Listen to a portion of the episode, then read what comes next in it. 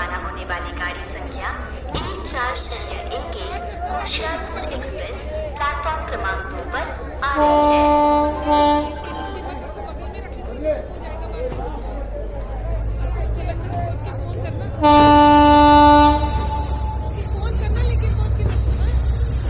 हाँ मैं ही।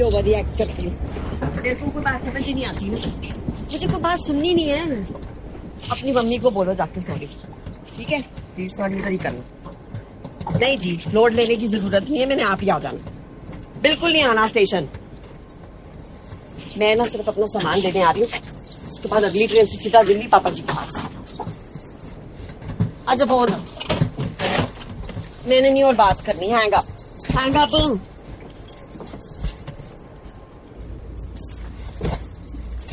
ज़िंदगी झंड कर रखी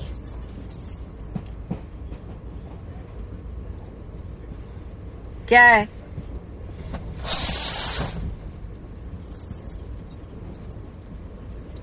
शादी होगी तेरी?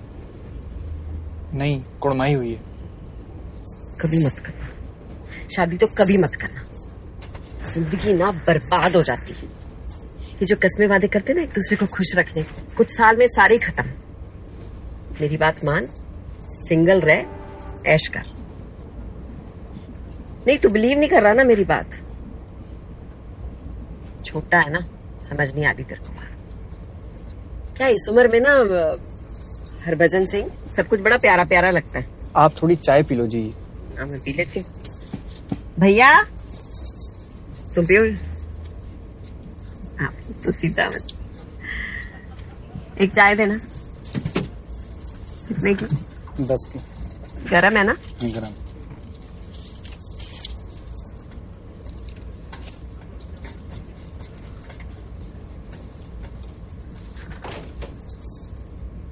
अच्छा बोल।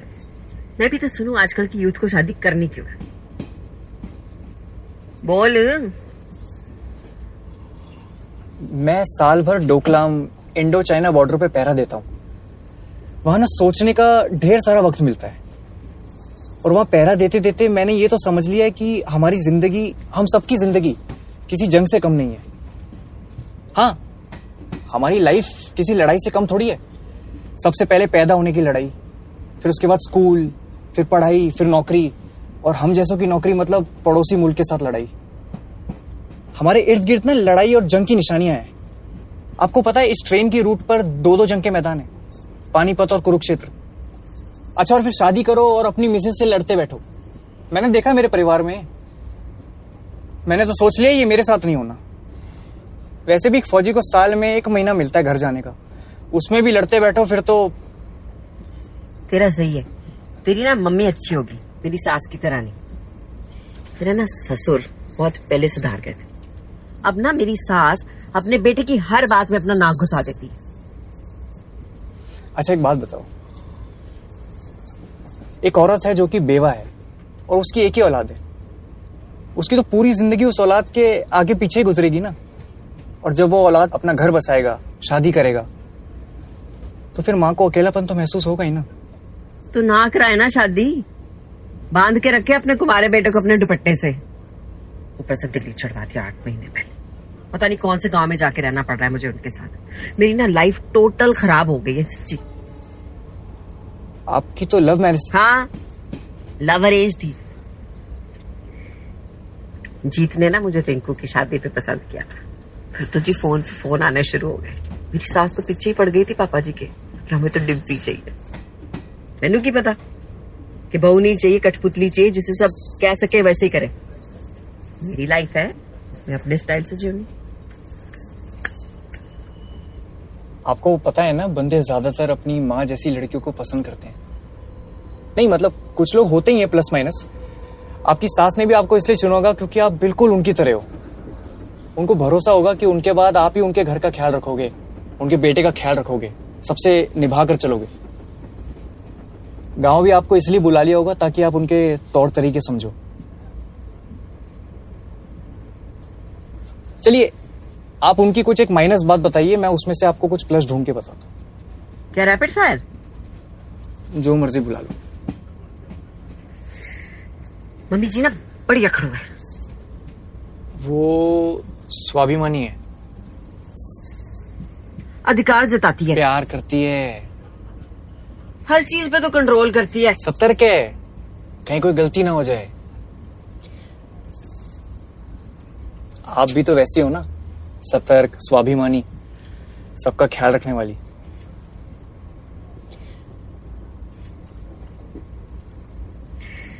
वैसे ना मम्मा ने मेरी मम्मी ने मुझे पूरा समझा के बेचा था कि बेटा ससुराल में जाके ना मायके वालों का नाम बहुत रोशन कर। जब पर मेरी सास कोई मुझे रिस्पॉन्सिबिलिटी नहीं देती तो क्या नाम रोशन करूँ मैं? कोई नहीं। मैं भी अपनी लाइफ अब अपने कंट्रोल में ले हूँ। सामान लेने जा रही हूँ, फिर दिल्ली वापस। मैं नहीं रहना चाहती। मैं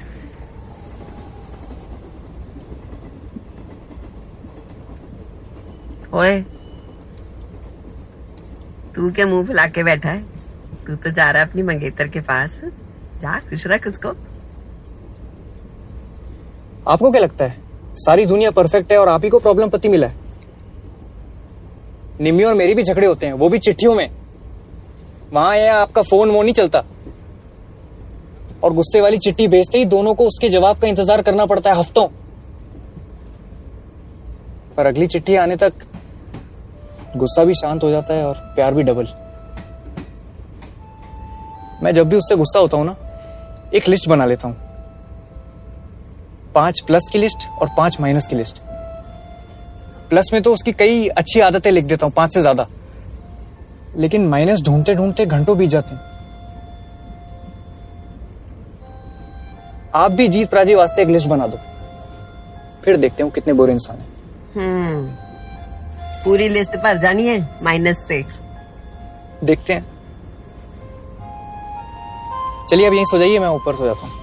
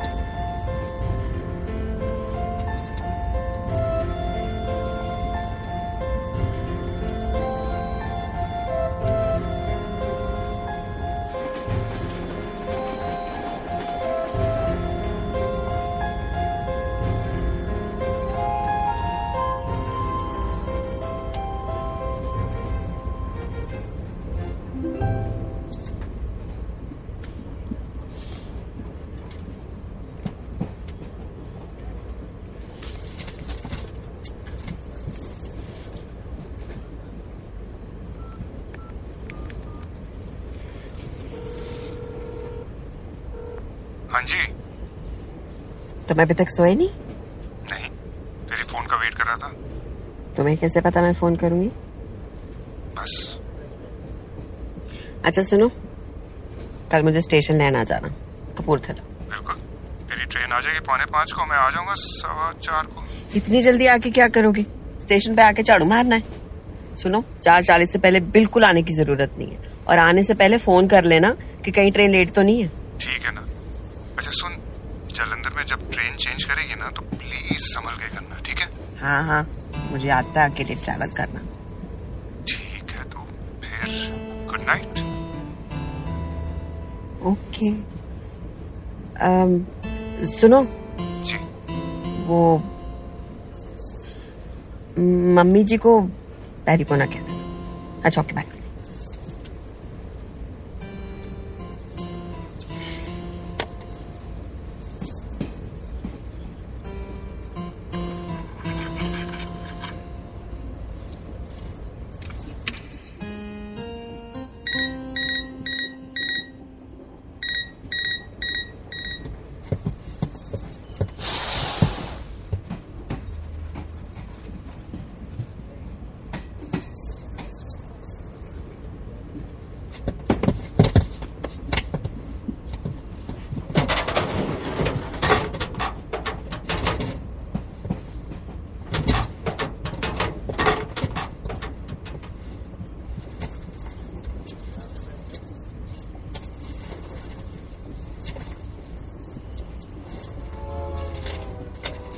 तो भर गई नोटबुक तो पढ़ा क्या नहीं है?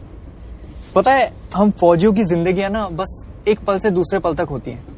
कब प्लस से माइनस हो जाए पता ही नहीं। हम तो ये भी नहीं जानते कि हम रिटायर होंगे या शहीद। तो हम जितना भी जीते हैं उसमें से हर एक पल से ज़िंदगी निचोड़ के जीते हैं। पर आप लोग तो सिविलियन हो। आप लोगों की लाइफ तो कितनी सेफ़ होती है। तो आपकी इतनी लंबी लाइफ में न जाने कितने ऐसे पल होते होंगे। जिसमें से आप खुशियाँ और प्यार निचोड़ के जी सकते हो।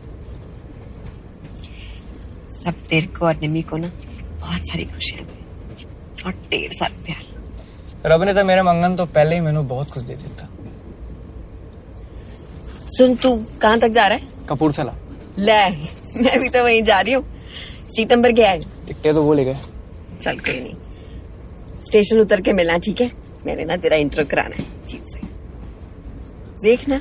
लोग कैसे मिल जाते हैं ना? एक ट्रेन मेरी अग्गे पीछे हो जाती ना तो तूने मुझे कहाँ मिलना था?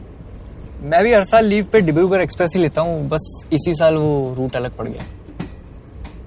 शायद आपसे मिलना लिखा था।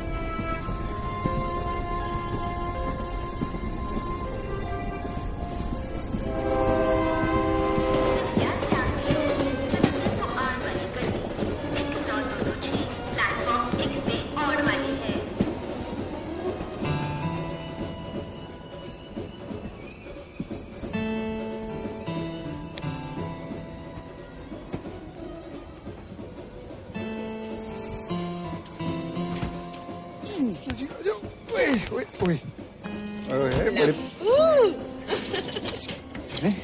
चलो तुम्हें किसी से मिलाना है किससे उसी की वजह से तो फ़ोन किया मैंने तुम्हें अच्छा फिर तो मिलना चाहिए कौन है ये आदमी फौजी है उसका नज़रिया देखोगे ना तो कमाल ए ओए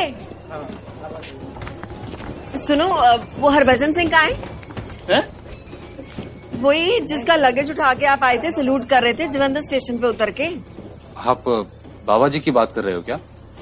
बाबा जी बाईस तेईस साल का लड़का था इसके जितना होगा। हाँ पर बातें तो बाबा जी वाली कर रहा था। मैडम जी वो बाईस तेईस साल के थे तब निकल लिए। हाँ आप किसी और से बात कर रही होंगी। क्या क्या कह रहे हो? ये देखो ये देखो मेरी टिकट। सामने बैठा था बर्थ पे। मैंने उसका बैज भी पढ़ा है ऐसा ही बैज था तुम जैसा हरभजन सिंह लिखा था उस पे। क्या बात है सर जी? सब ठीक तो है? हैं?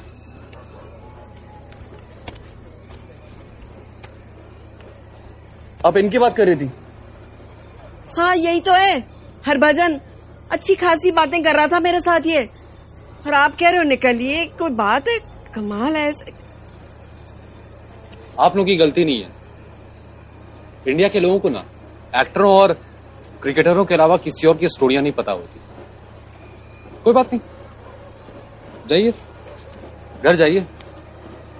और हाँ ढूंढ लीजिएगा इंटरनेट इंटरनेट पे। बाबा हरभजन सिंह भारतीय सेना के एक सच्चे सिपाही थे।